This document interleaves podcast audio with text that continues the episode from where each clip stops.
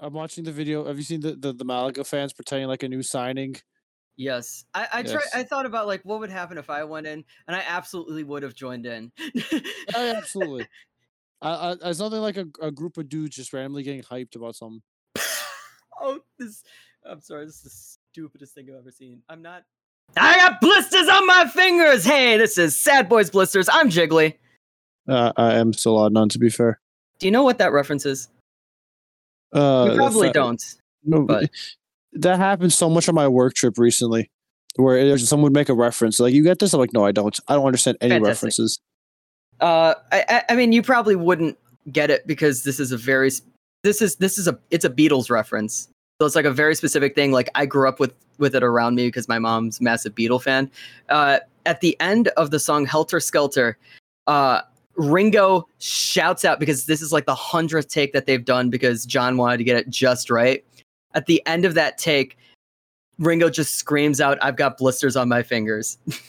That sounds like the quintessential Beatles story. To be fair, yeah, Ringo acting up. You got no, no, no. Ringo doesn't normally act up. It's just it's everybody else acting up, and then Ringo gets hit with all the pain. Man. Ringo has to deal with everything. John Lennon's kind of being an ass sometimes. Paul is, you know, off somewhere trying to make money. Paul is dead at this point, actually, because the the famous conspiracy theory. and then there's George. I gun to my head.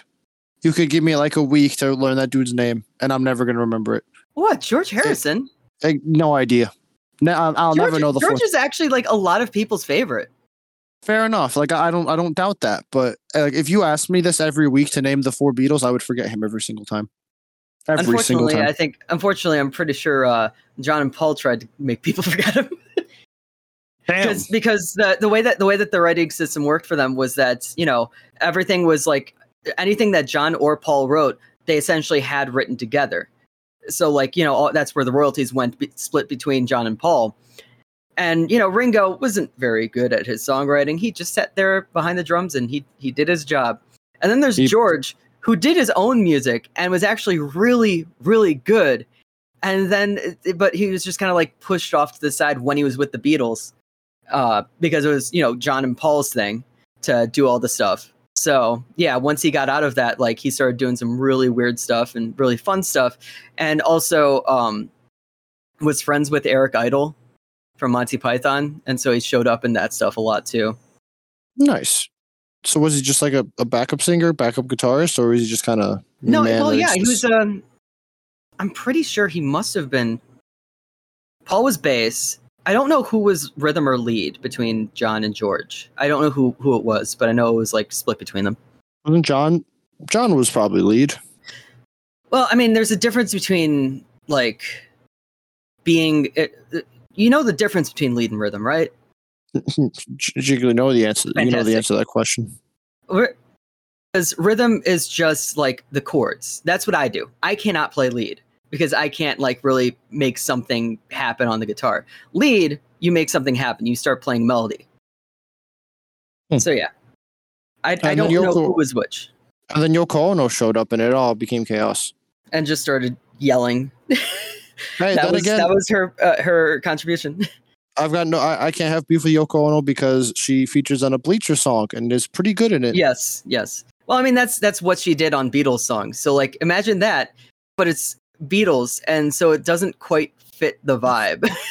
And then uh, as like the famous video of Lennon and the black guitarist, I can't remember the name of right now, where they're they're you you know what I'm talking about. If I can remember the black dude's name, but him and John start like singing and playing guitar and like grooving. and it sounded really good. And then Yoko Ono just like grabs a mic next to her and walks up to her, and just starts screaming, and like goes Yeah. ah, like man. yeah. That that that was her art. Well, I Um, remember the name of that guy before this episode was over. Probably not, but you I was gonna say Chuck Berry, but like no, Chuck Berry's before them. If it was if it was if Nah, it involved it was- Yoko, then it would definitely been later. Because It was a well, f- the Beatles were heavily influenced by Chuck Berry, so it's like, well, if they showed up and they did that with them, Chuck Berry was great for the Pacers in, in that generation too. Just sounds like the name of a hooper. All right. you're thinking um, of Eric Berry, the uh the safety for the Kansas City Chiefs. Oh my god, that's the dude that got cancer, isn't it? Oh jeez. I think that's that's the dude Oh, that he got cancer. Yeah, I he did come back. He came back. Yeah. And then I think they cut him for some reason, which was weird. That was a that was a whole thing too. I think he was also Muslim. Maybe there was another chief safety that was Muslim. Maybe another one. Anyway, uh, I had my first work trip this past weekend. Uh, Jiggly, it, uh, when you get job and they ask you if you want to go on work trip, say no, or at the very least, figure out what the hell the trip is ahead of time. I I landed in in Philadelphia at about noon after flying in and being up at six a.m. Or I woke up at five a.m. actually. Got to Philly about noon, and then immediately had to get to work. Effectively, like you know when people move and you have all the stuff in the van, you have to unbox it, figure out what you have, pack it, like put it, like build it, whatever. That's what I had to do pretty much, and set up a, a stand at a soccer tournament. Friday was like 14 more plus hours. Saturday was 12 plus hours. Sunday was chill at least. Well, it was it was still like at least eight hours, but I just kept working during that trip, and I, I barely got to enjoy anything in like the hotel, which which sucked. But I mean, the event itself wasn't bad. I like you, you know, vendor at like a uh, like a Lollapalooza, like at a public event. I was pretty much a vendor for Adidas at a youth soccer tournament, and that wasn't bad. But everything else was, and I am tired, even though it's been a, a full day since I got back. So, in case this episode's a little shorter, there's your context, everyone. That is that is Adnan. Uh, for me, uh, I, I well, okay, Yeah, my this dad. isn't even your notes. Yeah. My dad sorry. insisted on me mentioning this to you. Uh, Oh, okay. Dick's, uh, Dick's Sporting Goods stock has tanked since Adnan has left. Uh, their earnings were down, and so their stock immediately went down 25% this morning. This morning, Yeah, this morning it, it went like, Wow. straight down 25%. because like that's that's a much different to a correlation to me. To be fair, because I, I dipped a while ago. But yeah, that well, I mean, well, they reported their earnings and they were low. So Oh, because like they quarter- reported low sorry. earnings, boom. I almost just looked up dicks on Twitter. That I need to clarify sporting goods. Need to make sure I do that first. Let's just, uh, let's this? just look up the stock right now. Yep, it's on the day. It is. Oh, it's now it's down uh, 34 uh, percent. I'm not seeing Today. anything when I look up Dick's Oh, 34 goods. points, 23 percent. Okay, so it went back up slightly. Uh, Do you see a tweet about this? I want. No, no one's tweeting about it. No, No, it's not. It's not that it's a tweet. It's that my dad watches CNBC all the time, so it's oh, on there. Jeez, man. Yeah, the, the stock absolutely tanked this morning because they put out their earnings report. Man. Oh, I have a Slack notification. Let's see who it's by. Oh. Never mind. That's it's relevant information. Um, damn. Because I mean, I'm still closely tied to Dick's Sporting Goods. So, and Yeah, when was this? What? So the like, was it the second quarter report earnings? it wasn't. It wasn't a quarterly report. It was. uh I think it was. I think it might have been a monthly report or something because it just says that they missed. They missed their uh their projection. Because a yeah, lot. I'm still very closely tied to Dick's Sporting Goods because my job involves working with them. So I kind of need them to have decent business so I don't get fired from from from this job, which I, I do enjoy. I, I still am annoyed about how they they scam me into making me work Sundays after I got hired, but you know that's a eh, it's a trade off at least. I, I will find my uh, nine to five. Uh, you know the episode of SpongeBob when he becomes very normal. Yes, I will find my normal nine to five one day, and then I will, I will see out my time there. I'm I mean- I'm, I'm gonna have to start looking into uh stuff for like online work at home stuff. I found out about a few like good sites for outside of like Indeed or whatever. I need to start like at this point I can't just do something that's around because like this long-term hiring process is stupid. So I'm just going to try to throw Hail Marys and hope that that works. Yeah, and I mean, you're aren't you close to the train station, Yeah. or is that a walk? Okay, so if you, if you can find a place at least that's close to a train station, that shouldn't kill you. Yeah. Because obviously the no car thing. But again, you you will be surprised on how many things exist and where you might end up. Because then again, would would I ever expect to be a quote unquote Adidas soccer specialist after graduating college with a journalism degree? I would not. But you know, that's how life is. And that's how the life segment ends, right? Yeah. Um, Pretty there's a bit sure, football. The actual football news: Jonathan Taylor apparently a trade has been approved, uh, but for some reason the headline is that the Colts are allowing him to explore a trade. That's not how trades work. You don't. The guy doesn't do the trade. The Well, actually, so if you've played Football Manager, you know that you can put a person on the transfer list and nobody comes after them, and you have to tell them, please go to other teams and tell them you want to leave. Oh, that's amazing. that's I did not So, know. See, because the I'm defense just sure- whack on transfer list and hope for the best. I'm pretty sure in this scenario, it wasn't that nobody wanted him. It's that the Colts are just like, okay, fine, you can talk to people, but we might not like it. You have to figure out who can actually like put a package together for you, yes. which is the fun duality of man because it's everyone's saying how that you don't pay the running back, but then every running back trade involves a first round pick because they have value now. Um, hopefully they just lost not value. exactly. Hopefully, just not the Bills, because that's what some like that's what I've heard on ESPN. Not like a report that they're going to get him, but like you know the, the questions like who who should go after him, and it was like the Cowboys, the Bills, maybe even the Ravens. If the Bills get him, the Bills are back to being the clear number one team in that division. But if they don't get him, we're chilling. And actually, other NFL news, real quick. Um, you, you know the Lizzo song and her new man on the Minnesota Vikings. I didn't see confirmation on this. I just saw a single Did tweet. you see what's with Lizzo though? Oh well, I know the whole of the Lizzo thing. Yeah. I'm not going to defend Lizzo. But what I'm saying is, she apparently revealed that that man in question was Dalvin Cook, who is now the New York Jets running back. So there's there's a, a fun fact for you. And then for uh, non real life football stuff, I started my Cardinals franchise yesterday. Got one preseason game in. They did bring the drills back, which is nice. You remember the drills from the old man games? Yeah. Yeah, so those are actually back, and you can utilize them in franchise you know boost players and stuff like that, which is fun. I like that. Um, I did not realize Kyler Murray had already signed his big boy extension with the Cardinals, so I now have him for six years. Um, he's only like eighty rated. Want him?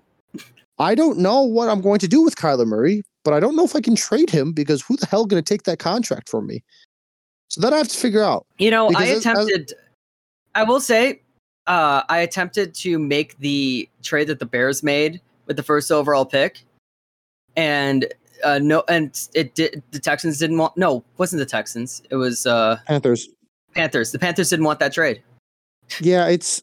I know that there's always been some like qualms about the Madden trade system. I know when I did this franchise last year, or I tried to do one, I got nothing for the first pick, but I also messed it up, and I think I only traded it away on draft day because I didn't realize how that's how trades worked. Um, I have Budda Baker. You know, I assume you know Budda Baker. He's he's like the highest Yeah. rated player on the team. I'm probably going to trade him at, at some point for some for some picks because I do not need a 90 rated free safety right now because I'm going to suck anyway. So I might as well get some stuff for him and then build from there. I'm, I'm playing a 3 4 defense, oddly enough, which is fun. And I'm playing the spread offense because Kyler Murray's fast, which is nice. I might actually like Kyler Murray. But yeah, and then I also threw, I think, four interceptions with Colt McCoy uh, for the rest of the game in preseason because Murray came out in the first quarter. Fun morbid Vince Lombardi fact. Uh, he, you know, you know how Vince Lombardi died, right? No. He uh, he had uh, colon cancer. Oh. and uh the thing is that he was sitting in the ho- he was in the hospital like he had just he only like i think barely a year prior he was coaching uh washington and uh he was in the hospital and like one of the coach that had like taken over for him just came in to see him and he's sitting in there he is on his deathbed and he's just there talking about like you know afl we're, we're doing this merger the afl uses a lot of uh, a lot of 3-4 defensive schemes so here's what you want Hmm. that's the only thing i can Man. think of when i think of 3-4s now is like vince lombardi dying talking about a 3-4 scheme He's like, hold up. Before I freaking die, let me get this point out here real quick. we got to talk No, about how to attack a 3-4 defense imagine imagine being on a deathbed and thinking, "Ah, man, I gotta I gotta pick my conversations uh, carefully because I don't want to." Imagine you talking about something that bores you, but you can't like say anything about it, and then you just die. no and, like your last conversation is about like taxes or the, the weather.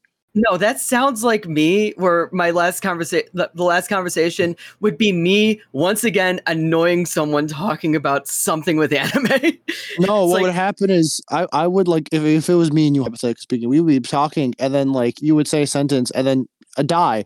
And I'd be like, ah, well, there goes Jiggly. And then you would wake back up and go, oh, wait a second, one last thing. Be like, what the hell, man? What the what the hell? the doctor's that's like, that's, that's what everyone that's what everyone misses when I'm uh when when we do the episode is like you know we I turn off the recording and then we're talking and then just like everyone's like we, it's like okay, we're all we're gonna leave, and then oh wait, I got this. Jiggly, you average in a non-toxic way. You you average three of those per recording. So one Yes. last thing. And then just One imagine the thing. doctor. He's done this twenty times now. I don't understand how. He's got Everybody's 20 just different- watching. He's got twenty different time of deaths. And everyone's like, "Oh no, you can't leave, or else he's going to proper die." I'm like, "But I want to go home." No, I'm kidding. I want to go home already. I've got it's it's it's my fifth season of my Cardinal save. I need to. I, I need. I'm gonna still be asked somehow. uh i uh my, i am about halfway through my uh my long ter- my long form whatever long clock uh fantasy draft and i've realized i have three different uh philly players that will be starters and i feel like that should be concerning At some point, yes. because i got aj brown well i mean they're all in different positions this is aj brown d'andre swift and dallas goedert yeah Oh, I mean, the bye week's gonna be a pain in your ass, but you know, just yeah punt that. but i mean i'll still have lamar okay. jackson that week so I think I did that last year where I picked. I think I just picked one week to have all my buys in. I think like my week ten team, I had nothing. But then Oh no, yeah, week ten is gonna be red with uh, with those three out, and then also like, well, I mean, I will still have Lamar Jackson, Deebo Samuel, Derrick Henry. That's not bad. I got, I don't know how I got Mike Evans in the seventh round. that's this not is a bad PPR deal. league. This is a PPR league. Yeah, and I mean because Baker's gonna be ass, so he's just gonna panic and throw it to Mike Evans all the time. Yeah, I've got mine on Sunday, but I think it's like a 10 team league, which is bigger than I'm expecting. So I'm going to end up with like Quandale Dingle in like the fifth round, who is not a real player. And I don't I'm- know. this is a what- that's twelve team reference league. This is a twelve team league. One day I'm going to be in a 32 team league. One day. One day, Um, people will listen to me. Oh, jeez. Okay. You remember um, that one? That's the name of an episode. um, no, but I was watching a, I was watching a, a YouTube like 40 minute ep- ser- or uh, video on like an old SpongeBob game. And at the very start was the the clip of the "We're innocent, we're just innocent men" TV show. I'm like, oh, I recognize that dude. It was the exact scene too, where like the woman's trying not to laugh because he's just going, "We're just innocent men." Normal men, just innocent men. Um, Europe, I'm not gonna lie to you, I didn't watch a single European game. I, I watched one European game actually in full, and it was the two period space Bundesliga game between Hamburg and Hertha Berlin. I watched it on replay, but other than that, I missed everything because of work. I watched so a bit of the Bremen game. Oh, nice. I tried to like have the audio playing while I was working, but it just did not work out because I was building freaking benches. And now I'm gonna drink some water for a second. That sounds like a really interesting thing to be doing. That it sounds like a fun time. I had mac and cheese with like orange chicken, but like like I was saying darker orange chicken. No, I, know. I was I'm, saying I'm about explaining. water. I'm explaining why I'm thirsty because I had mac and cheese with um orange chicken, but it was like a dark orange chicken. Like the sauce was a bit darker colored. It was it was, it was alright. It's pretty good. It looked amazing, and it tasted really good at the start. I think I just ate too much, and I wasn't really hungry at the end. But I'm like, I might as well finish it. So it was still good, but man, those first few bites were freaking amazing. I haven't Um, had lunch yet, man. You know what I will say? One day you gotta try, or at least yell at your mom to make mac and cheese, right? With a meat that's like cut up, so like ground beef or like cut up chicken, and then you cut up some tomato and some lettuce, and you put that thing in there, and you mix it around. If you use like beef, it tastes like a cheeseburger, and it's amazing. Well, my mom doesn't eat beef, so we're not getting that. Well, some some meat then. I don't think do- it would. I don't think it would work with chicken. I'm just thinking uh, about that. I, I ate it with chicken. It worked. It, Really? it worked fantastically. It was so good. It was, it was just fancier mac and cheese.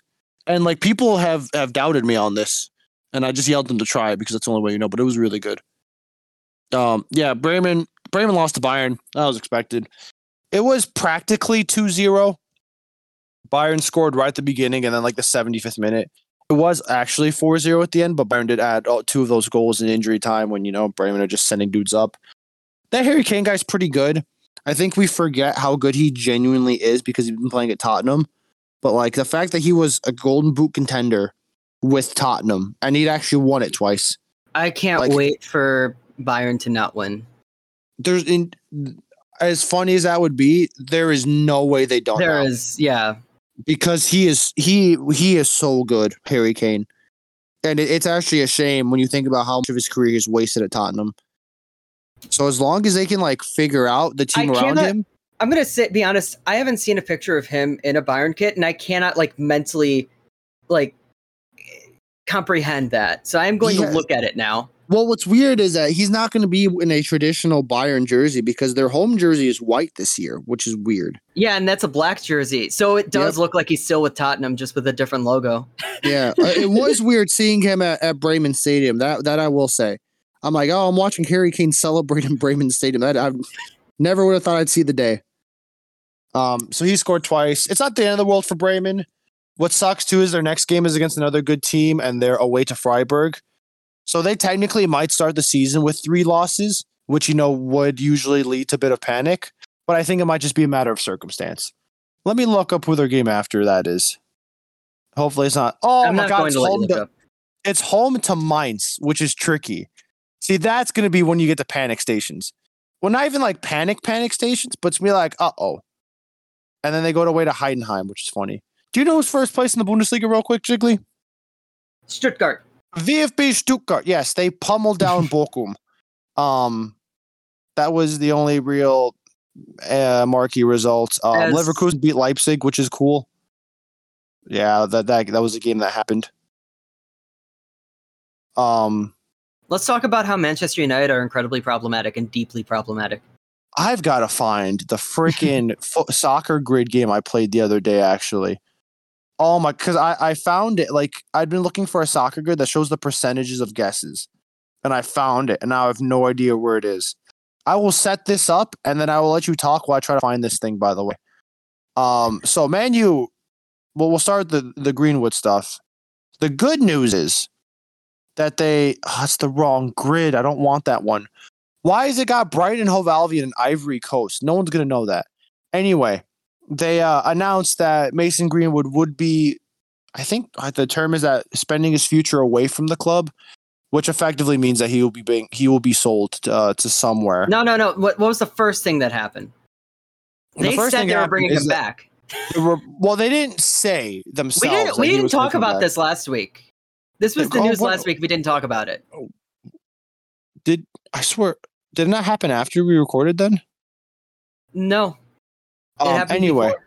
So yeah, news broke that from like the Athletic that um Man U planned on bringing Mason Greenwood back, and then Man U released a statement saying we have not made a decision, but it was also real a, a weirdly worded thing, which I'll get to in a second. We get to yesterday, I believe, and there comes a report that um that they will be moving on from him, aka selling him, I guess, if you can get a transfer fee for him. Um, so that in itself was good. I was worried as a as a fan because I was thinking to myself, like, all right, if this guy comes back and he gets like reintegrated into the team, I cannot support that team anymore. Which would be a shame to have to not you support Man U for a second time, you know. There was a massive petition from uh, from women, uh, you know, fans of the uh, of uh, United that did not want Greenwood back. That was the bad thing too, where man there was a report that Man U was going to consult the women's team. And everyone's like, "What the hell do you mean consult the women's team?" And you want this rape? I I do have to confirm. I still cannot remember if he f- was like fully, in fact, was a rapist. I just I know for sure, definitely attempted. abuser, Yes, abuser very definitely least. abuser, definitely abuser, definitely attempted. I don't know if we ever had proof that it actually happened, but obviously still horrific. And the the worst thing about the case is that because like we talk about this in, in sports in real life, the ability to kind of what's the word used when people go to prison? It's not like how Europeans view prison. It's like rehabilitation. Yeah, What's the term? Do you know? Do you know what I'm talking about? Because like obviously yeah, terrible thing. right? Yeah, yeah. There, I think there's a different term I'm, I'm looking for, but I can't figure it out right now. It's like with Michael Vick. Michael Vick did a terrible thing, but at least like once he goes to jail, comes back, everyone's like, all right, it's like rehabilitation. Like he I mean, obviously made a terrible he- mistake. And also like he he uh consistently like joined with the humane society peter still hates him but that's because peter is trash Yeah, uh but like you know works with the humane society helped uh pass laws about uh you know kids being able to at least even like see a dog fight happen And like, yeah, he's done wonderful things since getting out of prison. I would like everyone to remember that and not keep vilifying him. Yeah, because that's the thing with like prison. Like someone does something terrible, obviously that happened. But when they come out, like there needs to be. It's hard to explain, but like forgiveness happens eventually when the person makes the right strides and like to show that they've improved. The the, the really awful There's a thing about difference this case between a person forgiving uh, someone and society forgiving someone. something along those lines. But what the point I'm trying to make is the really awful thing about this situation is it doesn't look like there's any road back for Greenwood himself in this case because effectively what everyone believes happened is that she went public with the accusations and then the first thing that happened almost was that her father started defending Greenwood, which was a horrific sign. And then ultimately she ended up getting back with Greenwood, which you know all the well, victim blamers would be like, "Oh, see, she was just me." But it's just a case of Stockholm syndrome, and everyone really believes that like her family is Not even to go back Stockholm, yeah, not even Stockholm syndrome. I think that Yeah. might be a family thing. That might be like Yeah, forcing, or- like don't or- don't hurt this young man's li- Yeah. uh, career. Or, or or the fact of hey, this man can make so much money for us. He can help our lives. Just stick with him. And so that's awful. But what sucks is that sh- since that happened, she was probably forced to, but at, she publicly dropped the charges, which means that Greenwood was never found guilty of any of this stuff. So technically, like even though he's not innocent, innocent, that's what, what, what a lot of people have been reporting that like he's not actually been guilty of anything.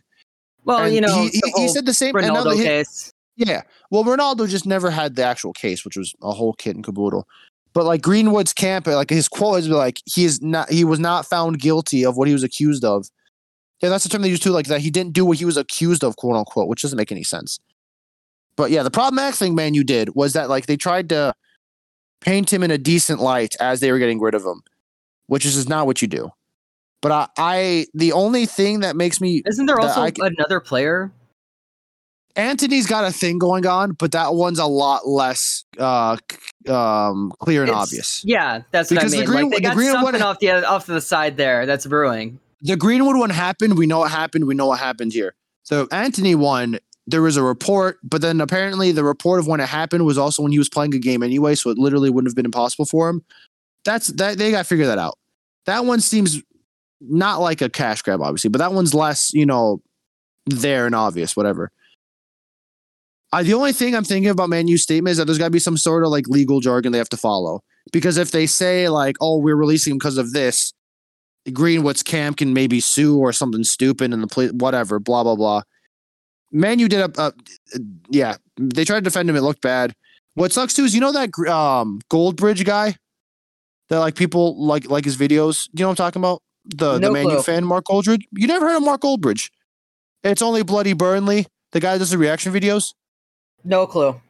Long story short, Man U fan. Everyone loved him. He's he's like he, he does a lot of victim blaming, which is a shame. So that's he's now done with, which is like I liked him. a He, lot he seemed like he seemed like a great guy, but apparently he's a former cop too. So that's that leads to that. Um. So yeah, yeah. At least he's gone, out of sight, out of mind. I don't have to worry about him playing for United. Hopefully, ever again. Hopefully, there's some like. Hopefully, one day he figures out what the hell he's do he's done wrong, and like actually owns up to it because it very much seems like a case of this dude got away with it and he's not going to change. But that's a whole other thing.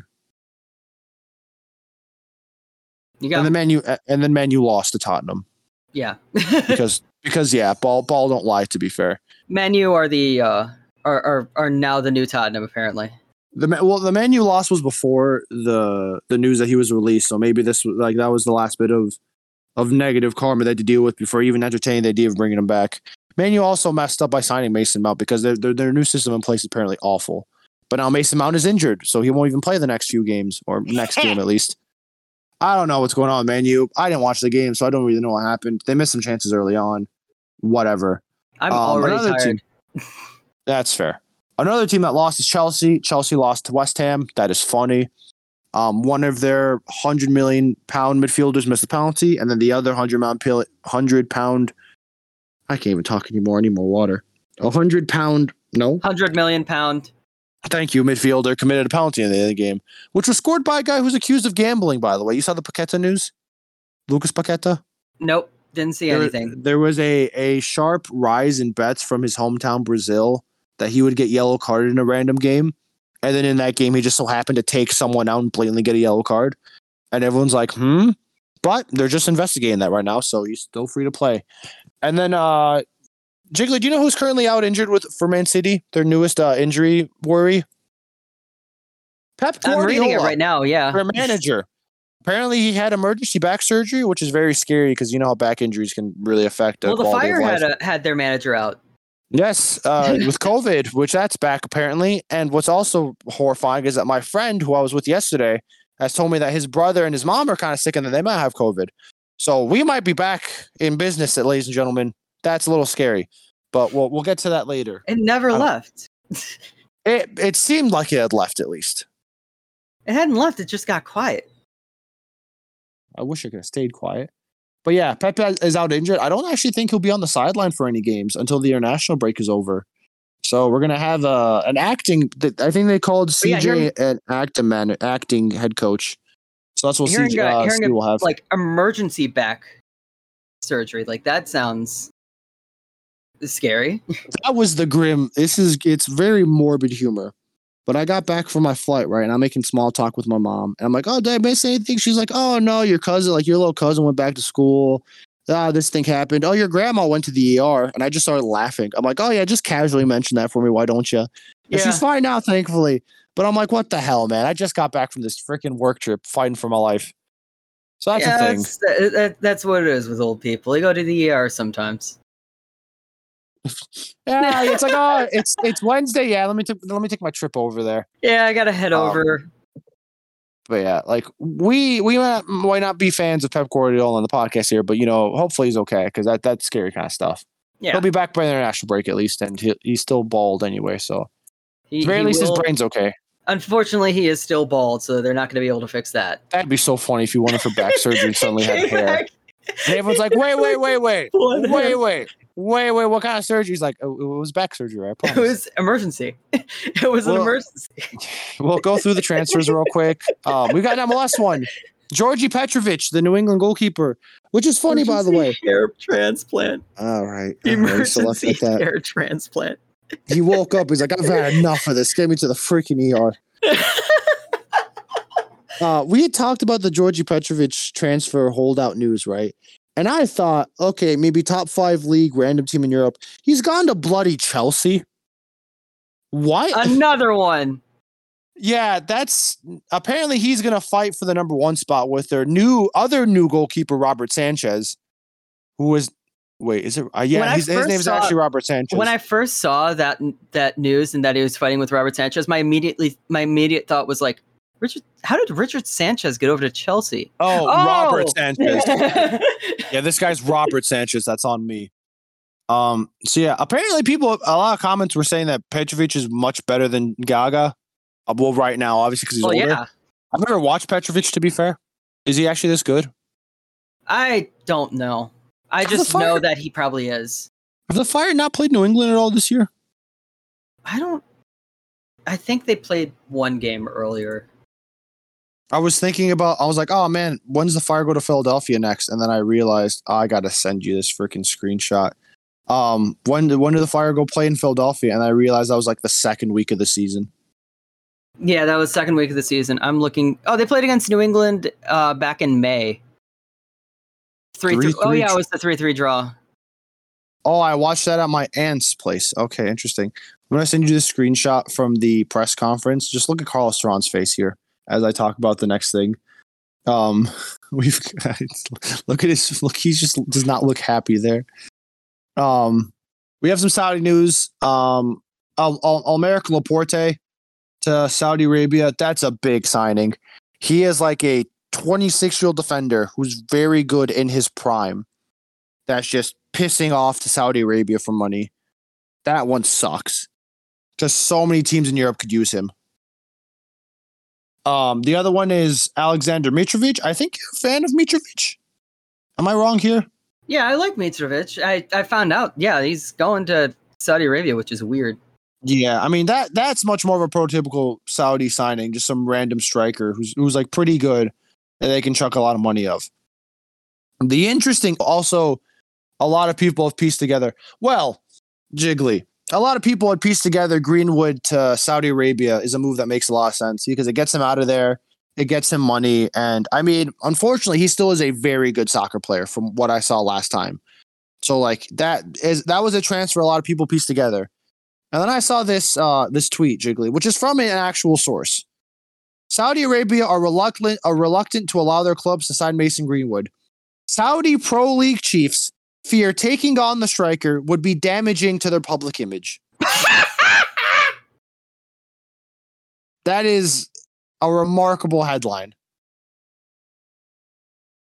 That is How bad you got to be in order for the Saudis to not want you? that is damning, bro. Um. So yeah, I sent that. your response to the Carlos Duran picture. Who? How'd you find that so fast? that's, that's impressive. Um. Anyway, there is interesting Saudi news where I, I talked about him before. It was this dude named Jota from Celtic, who was a big signing because like he's younger, he's he's a talented player, stuff of that sort. He's apparently already going to leave. And there was no reported reason why. A lot of people have trying to piece together the fact that he probably broke some rule. But if he immediately leaves Saudi Arabia after like a month, that's going to be interesting Fun. because like maybe the players don't want to live there and actually like deal with all the rules. Because Ronaldo was lucky enough to move because there's a rule that you have to be married to be living with someone and they changed the rule just so Ronaldo could stay with his girlfriend. I don't know if they're going to grant that exemption for everyone else, but that could be a big thing. So yeah. And then three more actual transfers real quick. Do you know Jeremy Doku, young Belgian winger? Count Dooku. Sure, he's gone to Man I, City. I, have heard. I, I didn't know the last name, but when you said Jeremy Doku, oh yeah, I've seen that name before. Yeah, he's gone to City. Good youngster, really good dribbling. Dino Mavropanos, Konstantinos Mavropanos, good Greek center back from Stuttgart. He's gone to West Ham. He's my boy, so I had to put that there. And then Ousmane Dembele to PSG, which is interesting. Uh, Not Neymar really. actually. That's a that's a It Yeah, seems it's like a, it seems like a place that he would go though. Yeah, but it's still like, ooh, Dembele's a PSG. I don't know. PSG, PSG is uh, for Barcelona rejects. That's fair. Uh, Neymar apparently is already injured in Saudi Arabia. Though he came to the, his new team injured, which is ridiculous. Got injured off the plane. something of the or apparently he was already injured. I don't know. But that's Europe. Talk about the, the Japanese for a bit. When Yeah, I there's the the J League. Um, uh, Cerezo Osaka won one 0 over Yokohama FC. Uh, Kyoto Sanga won three 0 over Consadole Sapporo. Uh, Gamba Osaka getting back onto their winning streak. Uh, they've won two one against Shonan Bellmare. Uh, Kawasaki lost again. They lost 3 2 to Sanfrecce to a 97th minute game winner. And uh, Yokohama Marinos has overtaken Kobe for the top spot there. Uh, at the bottom is Shonan Bellmare, though, uh, with Yokohama FC only a point ahead. Something something motorcycle. I was replying to a message when you started talking about that first part. So I, I one of surely someone is, is motorcycle related there. San Frecce, have I? I've never ever said this before. When when you say San Frecce, it reminds me of like a soda. Yeah, Like, whenever I, can say, imagine. It, like, Yeah, I can imagine a can of San Frecce soda. but the problem is that like it's it, they don't call the team Hiroshima, they call it San Sanfrecce because that's the it's sort of like saying Inter. I just keep forgetting they're from Hiroshima as well. Generally, it's Yeah. forgotten again. Uh, moving on to uh, women's soccer, uh, the WE League. Uh, we got some jerseys out, and also finally, I get confirmation that yes, Cerezo Osaka is joining in. Uh, I retweeted it. I you said that you found it in some other way. Yes, because I I found the tweet. I put in the ch- the channel because obviously, and then you you hit me with the the snarky, which was deserved at the time. The snarky of yes, I know I retweeted that, but on my my Twitter feed, it just showed up from a random account, and then when I pressed it in, it said because like that account, it was like it was showing me because I follow two other accounts, whatever. But I also, you might kill me for this. I don't actually use the um, what's the term? the following tab on Twitter, I actually use the for you tab. So shoot me you. if you want. But that's how I found it actually. So maybe that's, well, why. I mean, yeah, you probably will find it then because of me. Because if you follow me and I retweet it, then it's going to be like, oh, this talks about soccer, and you follow a person who follows the person. That's uh, uh, that was it was you and someone else, and then The new Kanagawa jerseys are pretty nice, actually. Right. what? Oh my god, it's not letting me open it on the Twitter app anymore. What the hell is this? I used to always open the tweets in here, just in the app, but now it's not letting me. And it when you go to the Oh my god, because I have to sign in to see the freaking thread because freaking Elon Musk is awful. Yeah, I I, gotta look at can't use quick. TweetDeck anymore. Let me I'm so annoyed by I can't use TweetDeck anymore, which is like Oh, the I- best way to make sure I can see everything that I need to see, and it upload it like refreshes constantly.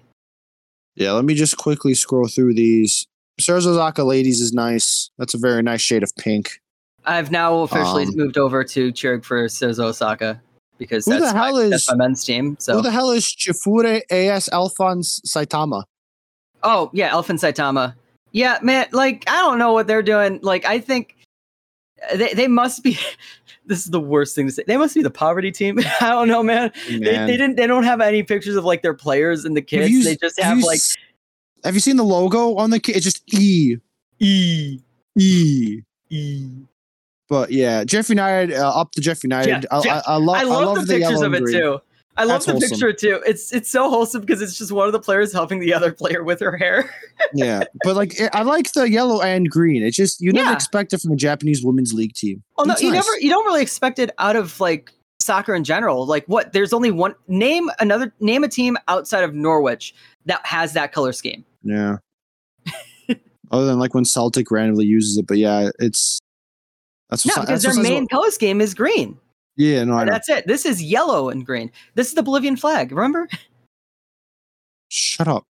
Sorry. I'm saying to the audience. That was to the audience. And yeah, then there's San Sanfrecce with purple.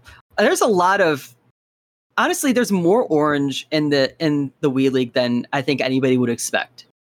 There's a, it's a nice. It, it looks like a, it's a nice color palette. Like it looks like they told every team to pick a color ahead of time. You know. I, it, it's more just like everyone has orange somehow. Almost everyone has orange at the very least. Like usually it's blue. Everybody has blue, but like they have a lot of orange, and I don't know why. Tell me why. Because it's uh, Nagano, Niigata, Yeah, be careful. and I think I think Sendai's uh like secondary kit is orange. So yeah. So, yeah, anyway, so, thank you, thank you to Kirby Hazard. uh, we actually have. Yeah, we actually. Well, well, we always knew we were going to get a WE League, but at least it's it's closer now. it is it is it is rapidly approaching. I'm sorry, I just saw a, a somehow an anime meme involving football, and I was really confused because that never happens. Yeah, I was about Um, to say, I'm like, Jiggly, would you, would you not want to talk about the NWSL? Because you just kind of waited for a second. I, I just got I just got so distracted. Uh, but uh, yeah, NWSL. I don't really have much to say about them actually. About it actually, the only thing is uh, Red Stars lost five 0 Damn. uh, to Orlando, and they're in the bottom of the league. It's not. It's not good. they're, they're bottom. I thought they had like a a, They're a mini now. renaissance during, during like the last like month or so. No, that was in a competition that they already were eliminated from. that was the Oh, end of the group stage for the Challenge Cup. They were already eliminated, and they did pretty well. Oh, that that was the performance of the season. yeah. Oh, what was the They're- point of that, lads? Well, they only they only have one draw on the season. A- actually, you know, you look at the bottom of the table. It's the Red Stars. I this is so surprising. Red Stars bottom, Kansas City Current just above them. I Aw, said at the oh, beginning of good, the season actually. that they're going to be good.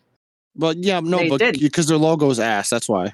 Ahead of them, Angel City, Wow, that's weird. tenth place. Uh, and then on the top, like I think you can expect, you know, Portland Thorns, obviously top. The As, Seattle I've, team, as I've said before, North Carolina somehow racist. Uh, Always good, always racist. You keep saying it. Because that's the that's the thing about racists. They're always good too. Because you got to root against them up there. And then under underneath that is Gotham. Uh, they have the they have the top playoff spot, I'm the, the telling top you, bro. non semifinal, the, the top non bye. Republicans, once the Republicans discover the North Carolina Courage jerseys, they're going to be all over that. I will say, you know, one of the most famous North Carolina Courage players among uh, among conservatives, uh, Uh, Jaelene Lloyd. Oh. Jaelene Daniels. Uh, her name's Daniels now. She's the player who decided to reject the call up to the national team because they wore they were going to wear pride numbers, and so it was for personal reasons. Of course. They're they're one of their kids is literally all white. Yeah, that's definitely gotten any connections to it. The other kid doesn't look as racist, actually. I'm not gonna lie to you. I don't know Uh, how we can like. I don't know how we can ever like get any sort of like credentials from the NWSL at this point now with the amount of Oh. times you have called the N- the North Carolina Courage Well, if I if I applied to cover the um if I applied to cover the Red Stars game, they'd absolutely accept me right away because it's literally just Joe Chats as we talked It about is. in the past. It is. We're trying to get we're trying to get somebody else up there for Men in Red, but like not not this season. I've gotta I gotta do that. I gotta go when they play the Courage just so I can put my article. the Red Stars beat the racist North Carolina Courage, and everyone's like, "Wait, what?" And they get because then I would. Jiggly, that's how I'd blow up too, because like people would actually look at it because it's a it's a Red Stars article. I'd be like, wait, this guy calling the Courage racist, and then it just blow up on NWSL Soccer. I'd go viral like that one time. Other Alex went viral for I don't think his initial intention was to make an NWSL attendance joke, but he did, and it was really funny. Not the joke itself, but the fact that he just started getting flamed by everyone. Do you, you remember what I'm talking about? yeah, Yeah, that was that was something. they they got to fire Petrucelli. He's not good. He's the coach. Um, yeah, he's the coach. yeah, that's fair. Uh, let's fire him. Uh, World Cup. England beat Australia to make it to the uh, finals of the World Cup. The third place game, I believe Sweden won, but uh, but Sam Kerr had a nice goal in one of those games. I'm, I don't remember which one, but one of those Did you- games she she hit Did you one. watch the Australia game? No, Because apparently she had like a few misses before England scored the dagger goal, which was which is kind of sad. That that's what I saw mainly. yeah. Which, but yeah, Uh, good goal at least from her. That was a nice moment. Or we're gonna get to something even more sad. Spain won, which is wonderful, but then you remember that uh, none of them wanted their coach. They were trying to protest, and they were kind of just dragged over there because uh, the the FA basically said, "We're not going to give you another coach. You have to deal with him." And you could see throughout the tournament, whenever the players came back, like you know, getting subbed off, they'd high five everyone except for the coach. The coach would get like aired Good, and obviously, but uh, they won. Uh, and then after the game, well, let's let's go in chronological order. Uh, this is gonna be the the, the most. This is gonna be the most damning. So, like, this is literally a team winning the World Cup, and this is the most damning two sets of headlines that could be possible after this. in terms uh, of just pure hours and how tough they are. um the uh well i mean first of all the spanish federation president actually does have i think it might st- it might still be a court case from 2017 uh, uh assaulting a woman but uh this game certainly did this time around uh the uh spanish federation president grabbed one of the players and forcibly kissed her um that's hell, not man? good. Uh, that's that's very not good. And he issued an apology. Which, yeah, Uh, and then you know this isn't really anybody's fault, but certainly you know the the mental fortitude about uh, from all these players. The uh, Spanish captain, uh, I believe uh, Hermosa. I have to pull it up. I I know I could. I swear I remember her name. She's also the only player who scored in that World Cup final. yeah, the match winner. I didn't know she was Uh, a captain. no, actually. Olga Carmona. Olga Carmona. Uh, yeah. She uh she scored the the only goal in the game, the 29th minute, and then after the game found out her father had died. That is just This is- horrifically morbid. Because like This- that one is especially because imagine now like how do you how do you balance celebrating the the, the tournament but also the fact that like, that's a Everything going on. yeah that's a human who's just lost their father that's a, a you know a very sad time And there's another human that's been violated. And that that kissing thing reminded me of I think it was Hegerberg, the one when the woman won the woman Ballon d'Or and then got asked to twerk for some reason. yes. And it's just incredible how blatant all this stuff happens, and that you can never And have a nice so much- moment with women's and soccer that's too. what, Because and that's what I what what I've been talking about, which and a lot of people have, which is the U.S. The American team has had it so easy because they have like, mm. yeah, sure, like there's still a lot of you know, like you know, women's rights and everything, but Mhm. there's there has always been a place carved out for women's sports in American society from Title IX. And so, no, wait, was it Title IX or Title 12? I forgot. title Nine is the the woman one. Okay. Yeah. They've, they've always had a, a space carved out for them and with because of Title IX. And that's why the US national team was able to dominate for so long. And now other countries are finally like, oh, wait, we can do this. And I just looked up like the history of the Spanish national team, and it is wild. Uh, I have to get to pulling it up. But let's see, early years, underground women's football club started appearing around 1970.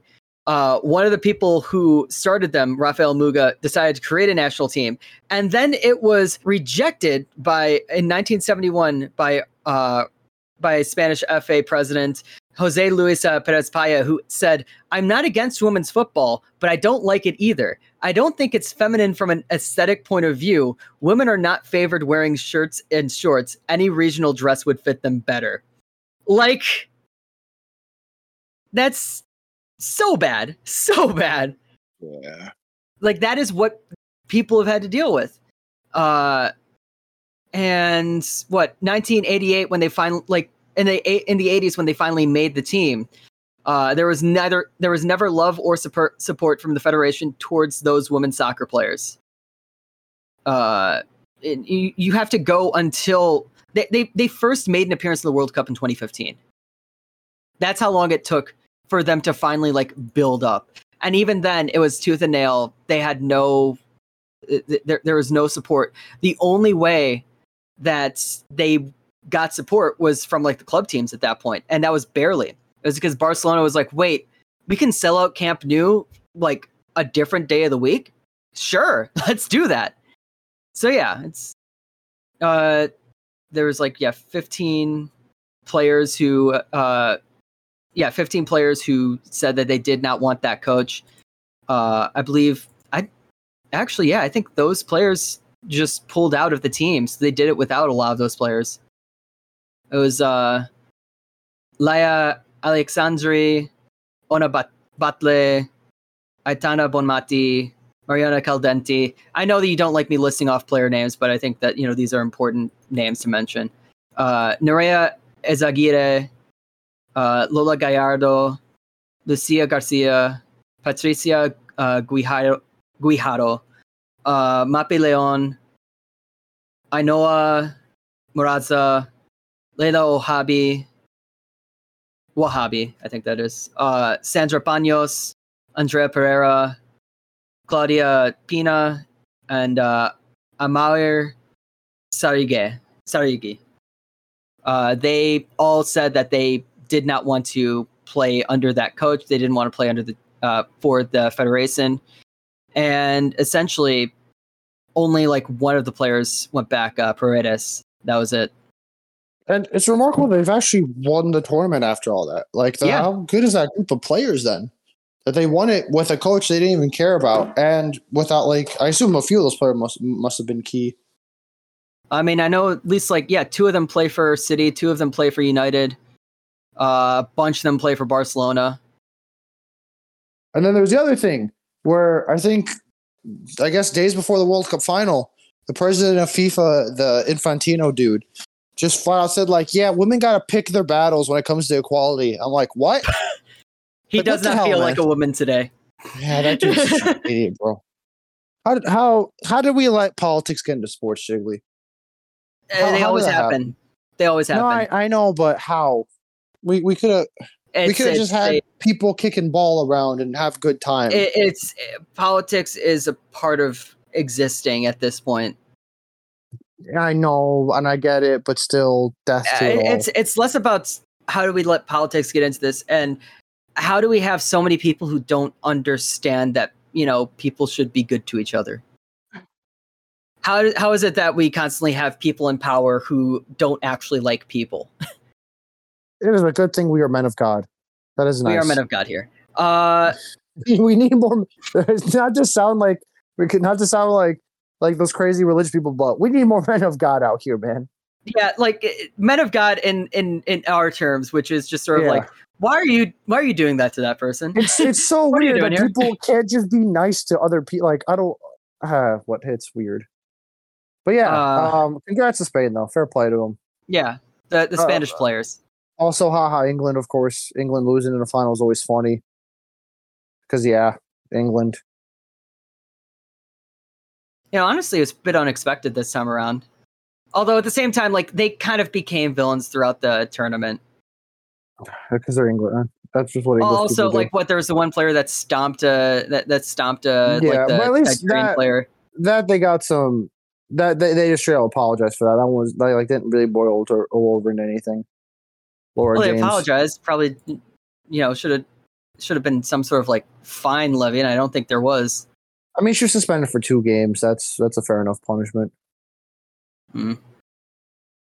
I missing a World Cup quarter and semifinal seems more than fair, Jiggly. I don't know. You go on MLS. Let's go. Seamless transition there.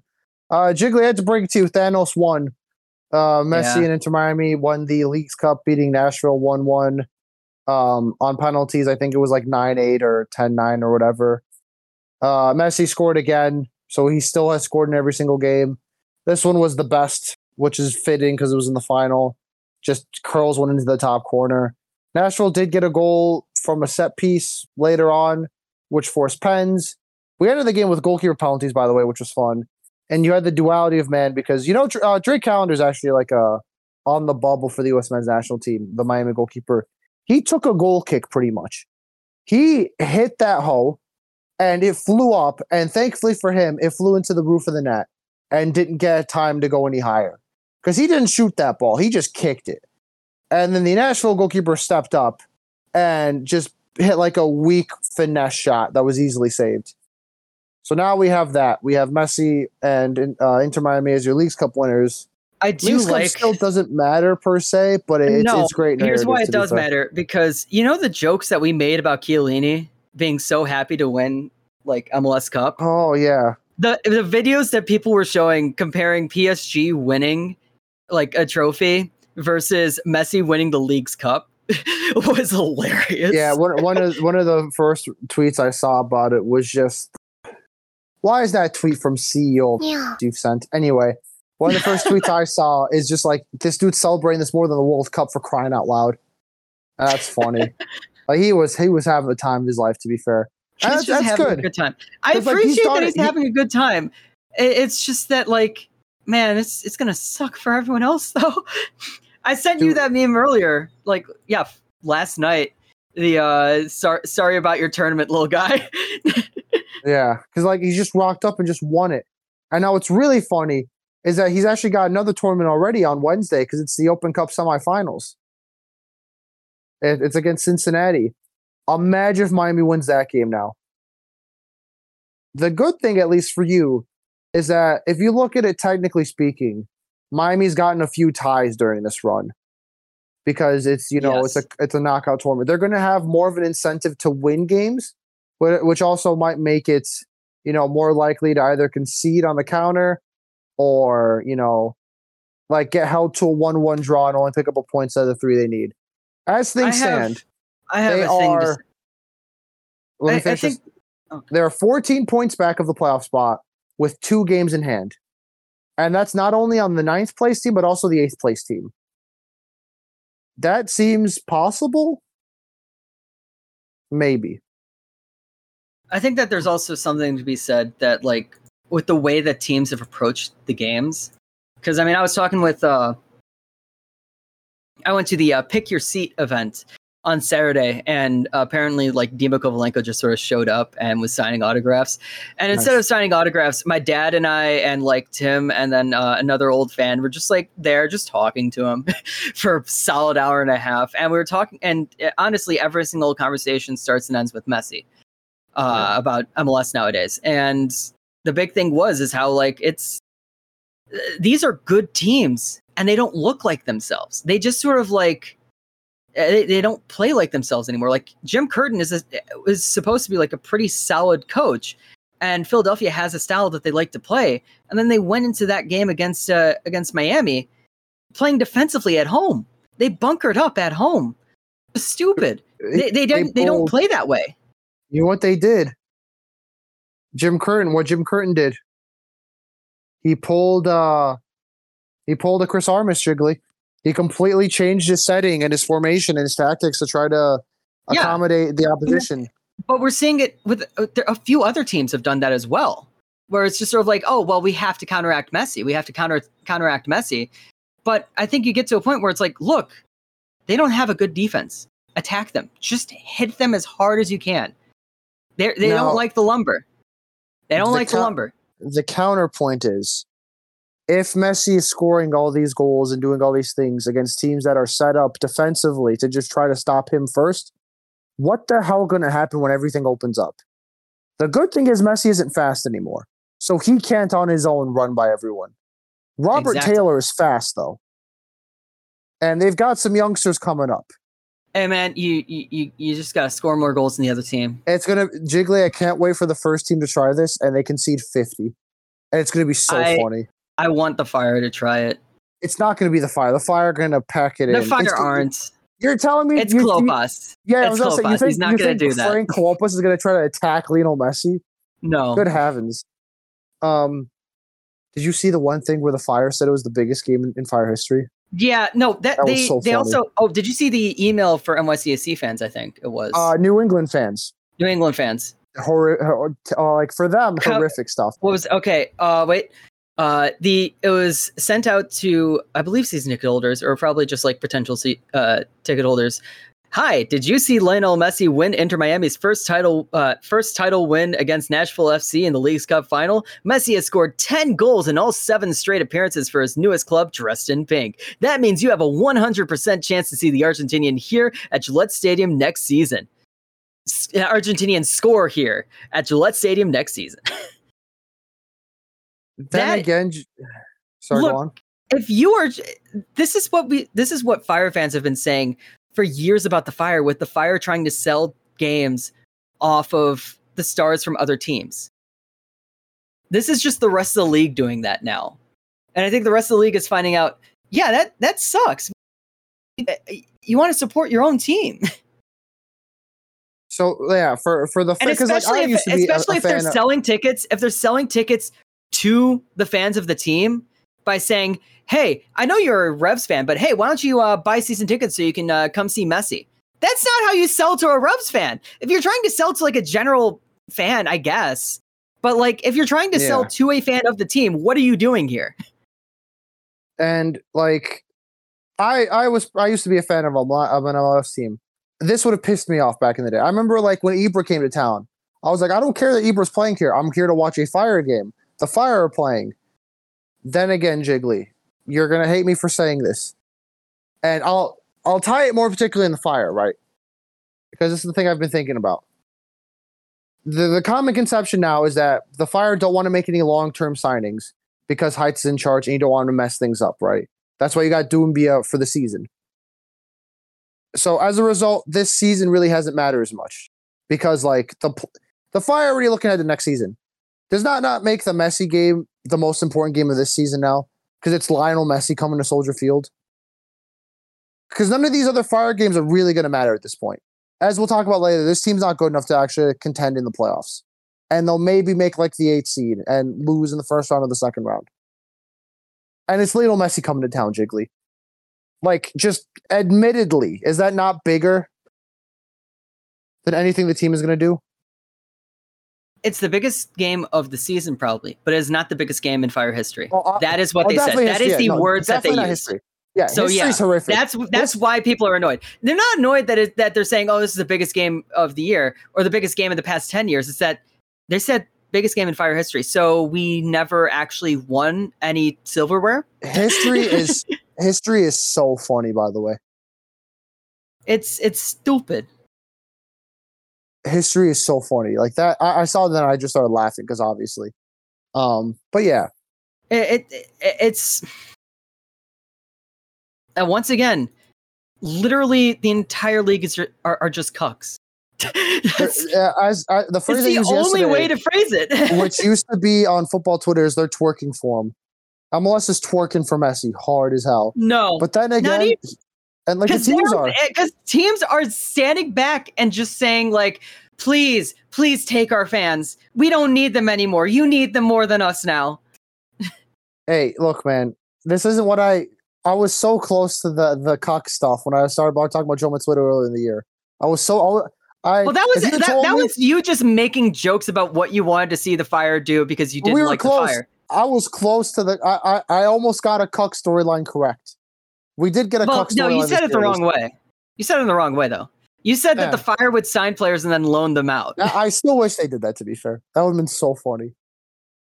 No, that's what Chelsea's doing. Uh, So many dudes on loan. so many dudes. They got so many dudes. uh, but Oh, like it's yeah. it, it and- and I just Yeah. Something to say about the fire later, but like yeah. Well, we'll get to the rest of MLS real quick. That Giakoumakis dude's good. He scored twice for Atlanta as they beat Seattle in Seattle. How different would this fire season be if they got him in the offseason? Like they should have done, to be fair. I have no idea how they just let Atlanta sign him instead, but that's a whole other thing for a different day.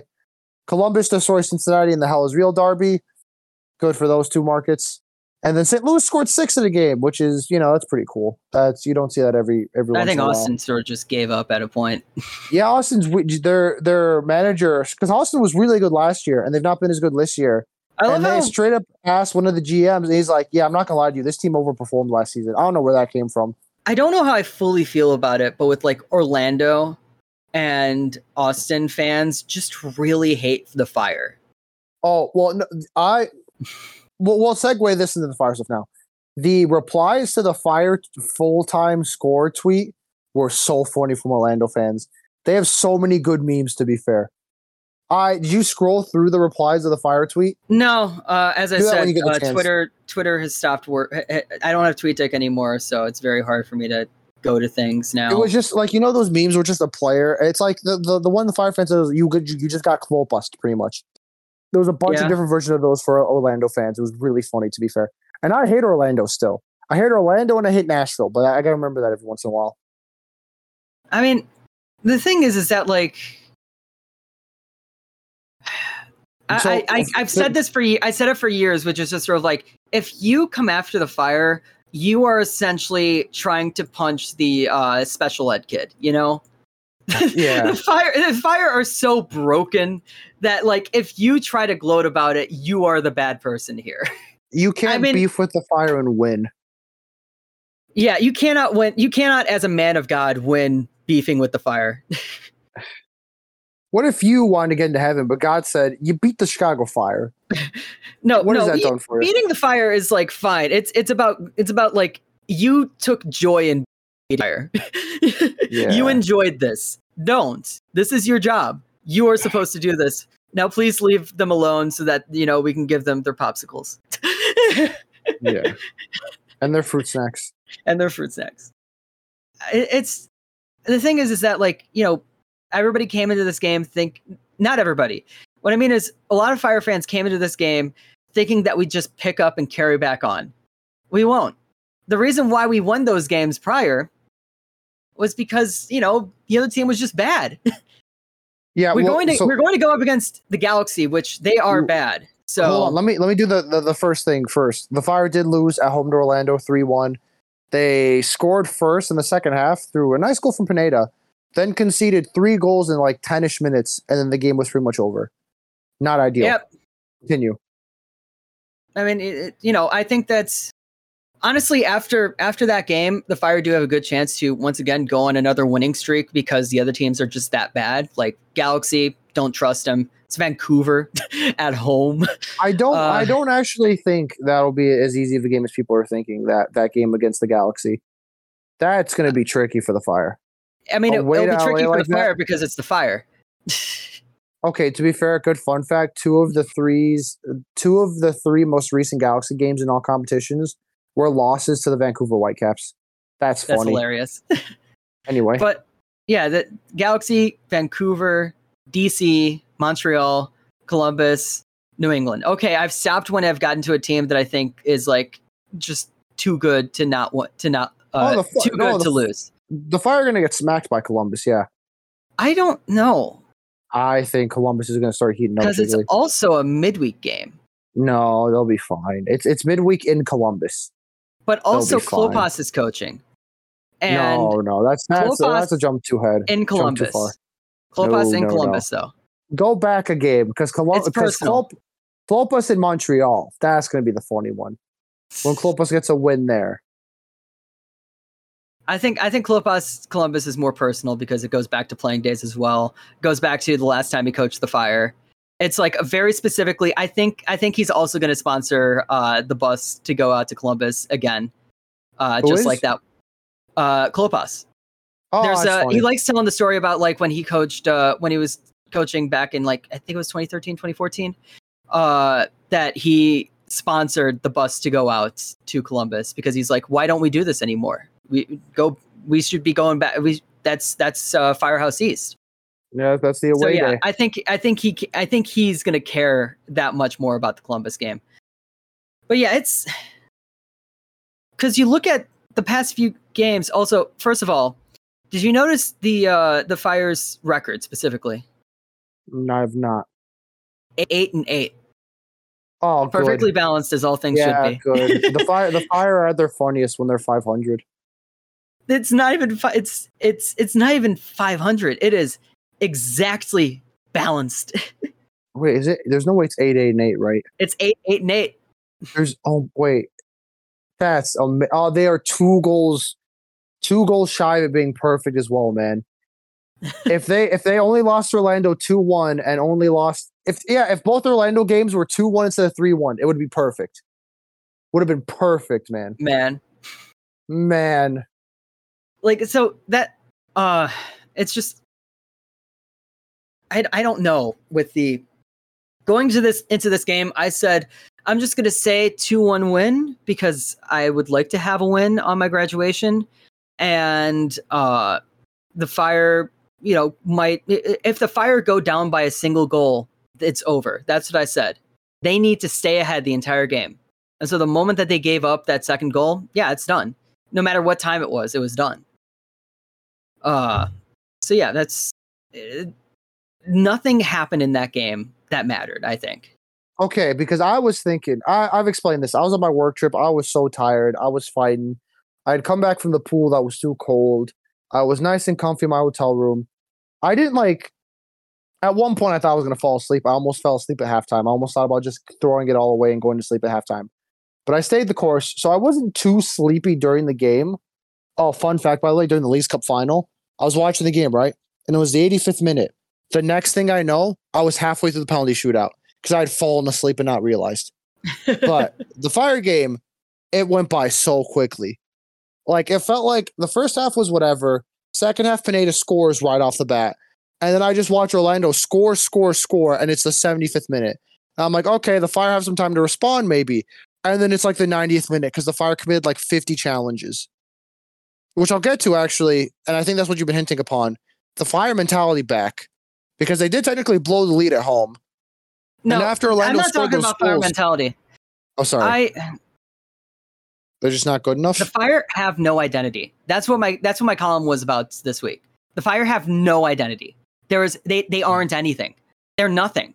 It's a fear. It's it's ephemeral or whatever you want to call it. Like it, and it's they, they don't have anything that you can call them. And it's not even the fact that they're so good at everything, like they can do whatever. It's that they don't just do anything. They, they, No, sh- no, they- you can have an identity of being good at a lot of things, and even look. I okay, so I I in my in, in my column I list out like what each of the eras in fire history like the identity of it. The early years, effective and weird, but ultimately feared. That was that was who they were. They every other team was like getting a bunch of like Latin Latin American players. Meanwhile, the Fire were like stocking up on Eastern European dudes, and they were winning because they they did the weird thing. They got all the weirdos, and they all played well, and that's how they were able to get there. The fans were hated by the rest of the league as well, but like they were also like the most the loudest and most effective fan base back then. Then Blanco era, that's the glamour era. That was when they were trying to do like they didn't really do it well, but like for MLS at the time, they kind of did Galacticos type stuff. They got they got Blanco, they got in, you know, Brian McBride, they brought in Freddie Ljungberg for some reason. Nery Castillo was a massive signing at the time. After that, you know, that was a hometown era. That was a bunch of homegrown players. You know, Klopas uh, was coaching. Magee came back to Chicago. A bunch of other players just came back to Chicago. That was, you know, Logan Pause got really big with the fan base despite never actually doing anything. Uh, That's still my beef with him. I still hey. have my beef with them. You're just like, like, my dad. Just like but like it, it's that, that what I mean is like, you know, everybody put more of a focus on Chicago players. That was the hometown era. And then Paunovic came in, those were the mercenaries. And I think that's what that's the best way to compare this to then because both the the Pano era, the mercenary era, and this era are very much about like nobody has stuck around long enough to really make an impact to, you know, really stick with the fan base and like actually like provide something. But the difference is is that back then you kind of already you kind of assumed like Nico Gaitan isn't staying here for more than half a year, man. He is here to do a job and get out. There's a bunch of guys that were signed that came in, did a job, got out, barely even played an entire season. That's what that era that that's what the the Schweinsteiger era was built on by just trying to win now because Nelson uh, was trying to fold the team, so he was trying to win and then get out. Uh, but now we still have the same issue of we don't have players that like really fully connect are able to fully connect with the fan base. But also like it's not like we signed them to be good either. They just we just have guys show up and they play and then they leave and then we don't know what's going on anymore. We don't have there's no personality. Like we love wyatt we love chris but are they interesting people or and it's the fact it's um the longest standing, the longest tenured player in Fire history right now is uh, Fabian Herbers, and no one would know that. No, yeah, nobody notices that. And if you say, if, and the player that people would say, Mauricio Pineda, tell me, can you remember Pineda's voice? No, but I've talked to him. I talked to him last game I was exactly. at. Exactly. So, like, it, that, that's the thing. Like, we don't have the personalities here. We don't have a bunch of guys who are who want to like go go do something. Czichos is a leader, not a personality. He's just gonna he he does his job. And even we, then, I'm not gonna lie to you, Czichos is like you you have this team that's always that's always been frail almost, like mentally and like giving up leads. I don't know if I've ever seen like Czichos feels like a dude that shows up, does his job, and that's kind of like he takes care of his business. But he's not. So this, I, it's hard. It's hard to say. And so like this I've back I've seen to, him. I've seen there too many blown leads with Czichos as captain. Where I'm like, he's got to step up a bit more. And so this but goes back to harsh. talking to Dema Kovalenko and uh, you know listening to uh, Wynalda on his show. There's a train coming by soon. Um, I heard it in the distance. But you know the big thing that they mentioned with like you know Stoichkov, like you talk we you've seen what Messi has done to the entire team in Miami, where like somehow everyone else is playing better because he's there. I said it's the same thing with Schweinsteiger. And, you know, they were talking about when Stoichkov came in. And Stoichkov at halftime will get in your face and yell at you. You are not friends. You are teammates. You are coworkers. You are trying to get the job done here. You can't be friends. You have to get this done. And I think that the thing that we've done is we built a team of golden retrievers. we have built a team of golden retrievers. Uh, there's there's there's no there's no flavor or spice with any of these guys. Like you know, Xherdan Shaqiri is not a personality. He's a guy who kind of plays soccer. Fire got uh, a bunch of dudes out here to play they just soccer. got a bunch of dudes. I, I, I used this line in there, and I was so proud of myself because I was able to make it make it three things. Uh, sanitized uh, or just completely lacking in flavor. The past four years of the Chicago Fire could best be described as boiled chicken in water, dry, flavorless, and likely to give you salmonella anyway because I don't think they cooked it enough. that is the past four years of the fire. That is the that is the post COVID fire. Uh, d- do you disagree with that? fire barely exists at this point. That's what I mean. They have no personality. They don't. They, they the, the fire itself does not exist. There is a team that goes out and plays every game, but the fire does not exist uh, uh, uh except for in the hearts of fans. you know. And yeah, you you know what I'm thinking about now? What's the thing we always say? where every game doesn't have to be a microcosm, but yet it This somehow feels this- that this- way. That game that that game has nothing to do with this. This is just something that's developed and something that like I see in the rest of the league. But it's and it's hit you this now, is- it? It's just like this is the time to talk about it because nothing happened in that game. So it's like great, now is a chance for me to talk about this. Look, look, and you know how I feel about the Fire since since the re, the first rebrand. I as in terms of like a team that gets pr- results and com- competes in competitions, I do not care in the slightest. I could not care if the Fire win, lose, or draw. I, I I still don't want them to win per se in these blue jerseys, like the title. That would be weird. But then again, if it happened, I don't They're think back actually next. even care. The red jerseys are coming back next season. And the funny so, thing is, uh, we've gotten to the point. I don't care about that either. yeah, I, I thought I would be I would go back to supporting the team at that point. That's not going to happen. I, I feel like. I think, I am just going to put that in the back back of my mind. And I'm, it- but what I'm saying is, it's easy for me to do that because this seems so irrelevant. I missed so the re- 2020 they're so relevant, season. and they don't. Well, not even that. Not even being irrelevant, but there's nothing fun about them. Elliot Collier, despite oh, right, everything else about Elliot him. Collier defense. it was fun making jokes about Elliot Collier. Do we even have somebody like that now? Do we even have somebody that's so bad that we can have fun about it? No. No.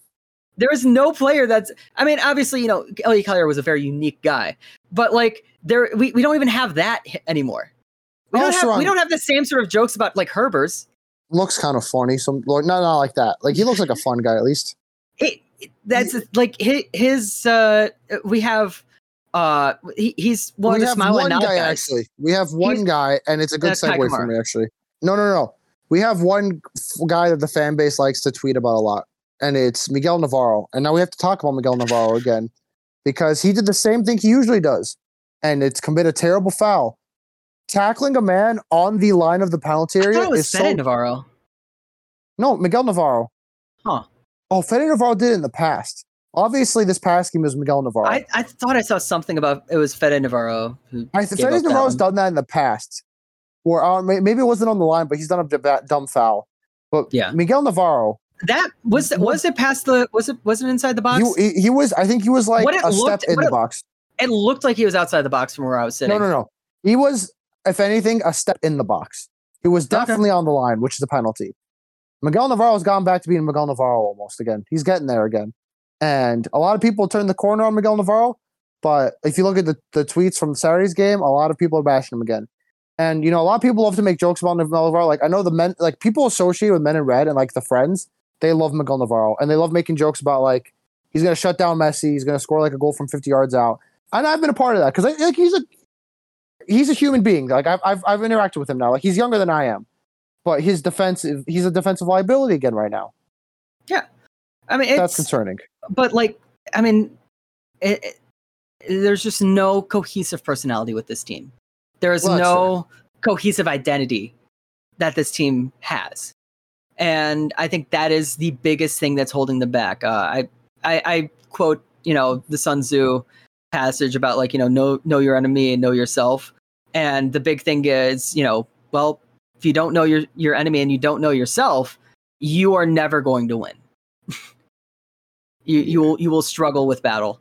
And I think the big thing with the fire is that they might know who their enemy is, but they don't know who they are. They don't know who they want to be.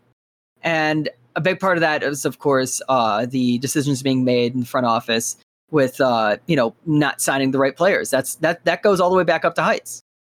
And we need to get rid of him at some point. And so I, my dad brought this up this morning, and you know what? It doesn't seem like a terrible idea until you like actually look at like the guy's history but I wrote that in there, and I think you and I think you might know what I mean now when I put the name in. What if the next coach, Christo Stoichkov?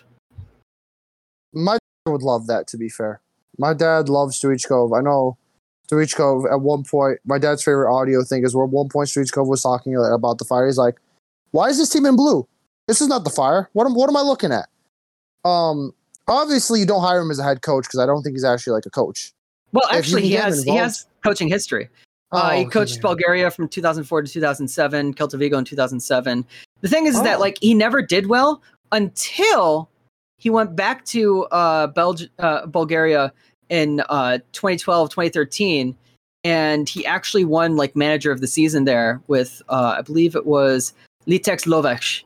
Uh, Hmm. He was the manager of the season. Then he went to Sofia and uh, CSKA Sofia, his old team that he played for. And then he was just like, yeah, no, this uh, the team. He, he lost faith in the troubled club, is what it says on Wikipedia, and then he Mm. just like went into broadcasting.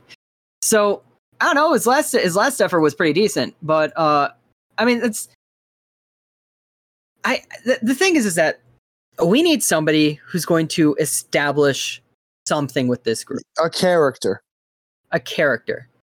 We can't bring in Nowak because I'm pretty sure there's still pending legal stuff. And I don't want Nowak in there to be fair, because obviously, Hey. yeah. He won an MLS Cup. How many other coaches that we have talked about have won MLS Cup? If you, if my grandmother had wheels, that's not the right saying. Hey, that's not the right saying because he has won MLS Cup. It's happened. And I will say on a similar point, it finally clicked for me when I said it was a shot of CJ was coaching with Thornton on the bench, and they're talking about Klopas. And I'm like, okay, I get it now. The Fire need to bring in a former player to, to coach this team they have now. to. They And, I have thi- to and oh time. god, did you see CJ's quotes after the game? No, It was beautiful. Oh, Oh. man. So CJ after the game, you know, he's talking about like, you know, how much he loves the club as well because he was asked about that. But uh there's two massive quotes that I absolutely like. I think these really smash into everything that I wanted want out of this. Uh okay. I don't have the full quote there. I'll pull it up from my from the Jiggly on Tuesday article. Uh we're getting opportunities, we're getting chances, we're not finishing them. And then we have the lack of concentration, the lack of focus, and to me, I think a little bit is a lack of willingness to suffer and put your body on the line. We can play soccer, we can move the ball to the lines, we can create opportunities, and now we need to learn how to suffer and really put our bodies on the line to win games. And then later on, he says, uh, if we hope another team gets us into the playoffs, then we don't earn it. We need to earn it. When talking about like, you know, uh, you know, watching results. And I think that is he he knows who this club is. Even if like it's a different quote unquote identity, as I've mentioned, like through different eras, there is a still like a main thing, a main beating heart behind this behind the idea of this club that is in the fans now. It is not in the club. It is in the fans. And he wants to try to get it back into the club. And Yeah. you know, I and, and I completely agree with him with the way that he's I, I think he's going at it the same way that I was talking about it, which is that like there is no cohesion or like willingness to put yourself on the line for the badge. You need to fight for the badge. You know, you got you had uh, at, at the the old days. You know, Stoichkov, Kovalenko, and then you know the other guys, Nowak with uh, Lubos Kubik. Like these guys went out there with a willingness to fight. They went out there to fight, and they came back in the locker room and they fought with each other. and Yeah. they were pushing everybody to be as best as they can be. And I do not see that mentality out of this team. I want to see a team that is willing to, to fight and is going to yell at each other when something goes wrong. And I mean, you know, people have said things about like, oh, I guess, uh, I guess Shaqiri and Kamar and Kai don't like each other because Kai was yelling at Shaqiri. Like, look, I'd rather they yell at each other, especially if they're losing. you know? But it's it's hard to be a player like that when you're playing for a club that ultimately is irrelevant from what we've seen. You know, and I think and, and I think CJ has the same sort of eh, point of view on that. We need to see these guys actually, you know, being competitive with each other. Because right now they're just sitting around, you know, collecting a paycheck at this point. Like I, I don't want to I don't want to be that mean to these guys, but there's there's some some guys on the team that are just collecting a paycheck. or at least are showing up doing their job. But like if the game ends in a two-one draw, they're like, "Or two-one loss." Like, Yeah, yeah, you know, we go again. I did what I did. Um, you've pitched your your former fire uh, head coach Shigley. Can you read the the line under Stoichko for me, please? I want to understand. No, I want you to say it so so that you can immediately explain why. It's Shaun Maloney. Shaun Maloney is the current coach of Wigan Athletic. He's got experience with the Belgium team as an assistant uh, at Euros and World Cups high level tournaments. He's a former Fire player, and it would be a lovely redemption arc considering how poorly his time in Chicago went here as a player. It's never going to happen, but he's a former player and he's a coach, so why not? I don't think we'd be able to pull him away. the The big reason why mentioning why I'm mentioning Stoichkov is because I think he's earned enough money with Telemundo. I think he might want. I, I think that the fire. He cares enough about the fire that that they could pitch it to him. That they could hand him a bag and he'd say, "Okay, I'll give it a shot." Counterpoint: There's no way. There's no way Wigan Wigan is paying Shaun Maloney that much money. That is true.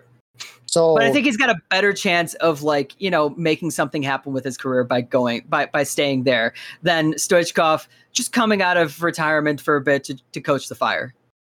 also to be fair, my Maloney thing is just funny. Like, Yeah, you just wanted to fight. Like I have actual like you know, there's something behind this. it. Chigley, I know who it's going to be, and I think you know who it's going to be. At this point, I don't think it's Jig- going to Jiggly, be Chris Armas anymore. It's going to be Chris Armas. I don't there think so. It is. I'm. Tell. It's. It's I'm not saying I'm not saying that they're I'm not saying that they're going to get someone better than Chris Armas. I'm just saying I think they might avoid getting Chris Armas. I you are giving them too much credit. I it just it seems so easy to me where they try I, I think they're obviously pushing Marsch really hard. And I think they really do want to get Marsch. But something will go wrong because it's the fire at the end of the day. And maybe it won't even be that they do something wrong, or maybe Marsch finally realizes, hey, idiot, I'm supposed to be in Europe. I'm going to coach a European team, and they'll do that. And the fire will look at what they have, and they'll have Razov as an, uh, uh, an assistant coach somewhere, and they'll have Josh Wolff's in Austin, blah, blah, blah. Who cares? Well, no, Josh gonna- Wolff. Uh, Josh Wolff is probably going to get fired at the end of the Probably season. Probably by then. but they're going to look at who's available and they're going to see Chris Armas. They're going to think, yeah, that's going to be easy. And Chris Armas will accept whatever they offer him. And he's just going to get back in the touch. The touch. It, and I'm going to be fuming. And, th- and then you know what's going to happen, Jiggly? It's going to it's to be the same story. Because this team won't be good with Chris Armas because Chris Armas isn't a good head coach. exactly. Do No, we have I- confirmation, by the way, that Georg Heitz won't get another year, by the way? We have Because no confirmation on anything. Why, why is he still here? We don't know anything. Why is he not allowed to? Because I understand the thinking of not letting him sign people, but now you've given up on this season, and you just have a sitting duck now. A dude that's just getting paid for nothing. Uh, it's uh, the correct term is lame duck. Oh yes, I always can always mess those up. But But, until yeah, all that happens, oh, go, finish that thought, and then I'll. no, no, go on. I was to something else. Because I was going to segue to before all that happens, we have the Galaxy game, and I was going to do the score prediction, do the, the do the the conclusion. But if you got something else for me, I I think that the biggest thing, wh- which is why Stoichkov would be so good, is because we need that passion. We need we we have Klopas as the passion merchant, obviously, but I think that we need someone with more gravitas. Klopas does not have that gravitas. I'm sorry. We love him. He doesn't have that. You bring in Stoichkov. He played under Johan Cruyff. He has coached at an international level. And you know, Bulgaria is not exactly that good of a country, but the only time that they ever played well was when he was playing. So like, eh, you know, but he's he's played for Barcelona. He has like dragged teams into relevance before somehow whenever he's played anywhere else. So like he's been around. He has been a massive personality in the Spanish speaking soccer world. Like we don't realize it that well, but like he does the commentary for for Telemundo for like Liga MX games, for MLS games sometimes. You know, he he is around. Get him, bring him in, and have him bring his love of this team and do something about that. And I think and that's else? that's the biggest thing that the, that this team is right now. We honestly we are past wanting to get a proven winner as a coach. I think we just need someone who loves this club and That's is what I was going to make people and is going to get the guys here to love this club. that was going to be my point because usually you know how I am. I I do not like the idea of former player coaching the team, but the, the, at this point, the fire in a situation just for the fan base's sake, you got to give it a go. If it if it fails and there's a new head coach in a year, fair enough. At least you tried it. You got to at least try here. We need some we, we need somebody who is going to inject something into this team. Who's going to inject personality. Oh, it's gonna be so much. It's gonna be so funny when the Fire have so much personality and so much drive, and then they lose 3-0 because they have no idea what tactics they're playing. I'm completely fine with that, honestly. the thing, no, that's the thing, because like the Fire losing, but being a fun team to just look at, that's great to me. Yeah, that is I'd a be- story. be- I love that. You don't think I wouldn't want to talk to Stoichkov in a post game press conference, bro? That'd be funny as hell. First Like, question: I- What the hell are you doing back over here, man? You Why had, are you you had- doing this to yourself? you had a, a wonderful job at. Telemundo. just imagine the introductory press conference with Chris Armas. It's un- go, it's Unimas though. I'm pretty sure it's with it's Univision. when they hire Chris Armas, I'm gonna go to that first press conference. I'm not even gonna ask a question. I'm just gonna stare at him the entire time. You will just sit No. there the entire time. N- no Staring. laptop, no phone, nothing. Just staring at him. He's like, "Do you have a question?" No. Yeah, because I'm- I'm all down the other Shishko. no, all of the Yeah. uh, all of the other uh, all, all of the other reporters didn't didn't come to that game because you know nobody wants to cover the fire anymore. Like Joe Chats Oh, yeah. has to go cover golf or whatever, and so you're just sitting there alone in the room, stare s- front row seat, right in the center, staring down Armas. any, No any question. questions? Just looking You at there. him. Somebody the, the guy walks up to you with the microphone to ask the question. You just like no. Just him away. Armas, you see like a single tear go down his eye. Or Uh, or every week I would just ask him about the Red Bulls Atlanta game. Where as soon as I get the mic, you go, I'm not answering that again. but like I- you, you do get my point. It was like, st- and Yeah. that's why I'm down. I mean, for it. hey, as I said, I would if if if it wasn't so hard to actually get him, Nowak would be wonderful. It wasn't problematic. Yeah. he was if he wasn't problematic, it would be a great a great hire. Yeah. Because he loves this team. I was talking to my dad, like maybe Roman Kosecki. Oh, but, uh, he's- just the the pull up. Just uh, pick a random number from like one to three sixty five, whatever random player it lands on. Just make them the head coach. Gonna yeah. have go- gonna have uh, Robert Earnshaw as your next Chicago Fire head coach. Yeah. Well, I mean, I think it needs to be a guy from the early days. Oh, obviously, yeah, that's fair. That's Because- like, yeah, that, that's that's the era where like these guys really like they they they they built who the fire is so they understand who the fire needs to be. And again i'm not saying anything bad about klopas cj or zach. I just think that like we need someone with the gravitas of it with the air of like this this isn't just a fire legend. This is actually a legend. Like not just a fire legend. This is someone who is big in the world of soccer that's fair. you know, Arne Friedrich would also have been a great would would, would have been a great choice too. Like not He'd one of the old guys, but like he first of all, solid coach. Not that He'd, not pro- bad. he'd probably actually be a coach too. looking looking through the 98 roster. Oh no, Jiggly. yeah, no, we, we, are not we, doing Armas. We're running close on time, Jiggly. I cannot have you pull up a roster right now. What about Tommy Soehn? Oh, my dad. My dad has a picture with him. Good man. Yeah, like I Oh, think uh, Tom Soehn is one of those guys that like you don't think about very much, but like he's been involved in American soccer for a while, and he's been on he's he's uh he's he's coached some pretty decent Okay. teams too. I, I- I've looked up That's, 1998. that's the one. That's the one guy that I'll I'll I'll pull out from this list. Then okay. All right, real quick before I do the player, I looked up 1998 Chicago Fire roster, and, and like the little Google tab pops up with C.J. Brown, Victor Brazier, Chris Brady, Brian Gutierrez. Those three were not correct. Um, let me let me look through. I'm gonna find someone. Um, Jorge Were you gonna pull out. Richie Cacho? Jor- Jorge Campos is funny. Um, I don't even know what Jorge Campos is doing anymore.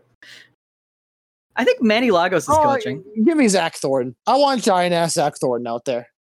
Oh, he's, at the he's, he's on the roster. Uh, upgrade him. Upgrade him. I don't care. I think like yeah, the 2000 uh, actually the 2000 somebody random from the 2000 Chicago Fire I think would be a better one because also me there's look so many more list. coaches on that on that team. there's all, so many more like former coaches on that team. I pick Zach. I pick Zach Thornton again. Yeah. oh man, yeah, as, as and yeah, that's there's Stoichkov there. Uh, Lubos Kubik is an interesting idea. The thing I is, don't is think he that does any coaching. he doesn't do coaching, but I don't know, man. Just toss him out there. Let's see what happens. Just give him a job and see what happens, man. That like we are Uh, the way that this team, unless we have a GM that's going to sign good players, uh, then I don't care about if we have a coach that has good strategy because we don't have players anyway. So why not just get someone weird, have some fun with it? Yeah. great that's that's let let us have fun let us have fun that's that's Yeah. that's That's fair. I hope for Jiggly's sake they have fun. and give me someone funny to talk to post game. Yeah, like it's it's it's just nothing. There's there's no identity with this team. There's nothing that we can do. Don't give me Frank Armas. We his have name's so not many. Frank Armas. What's his name? Frank Chris Armas. Armas. Yeah, I'm out of it. The the the horrifying amalgamation of Chris Armas and Frank Lopas. No, Chris Armas and Frank Yallop somehow. All right. uh, I've been, I've been odd I'm. Jiggly. I'm Jiggly. Oh, damn. Okay, I just can't go first. I'm sorry. I've been odd on. Don't hire It- Chris Armas. Eat the rich, protect trans rights.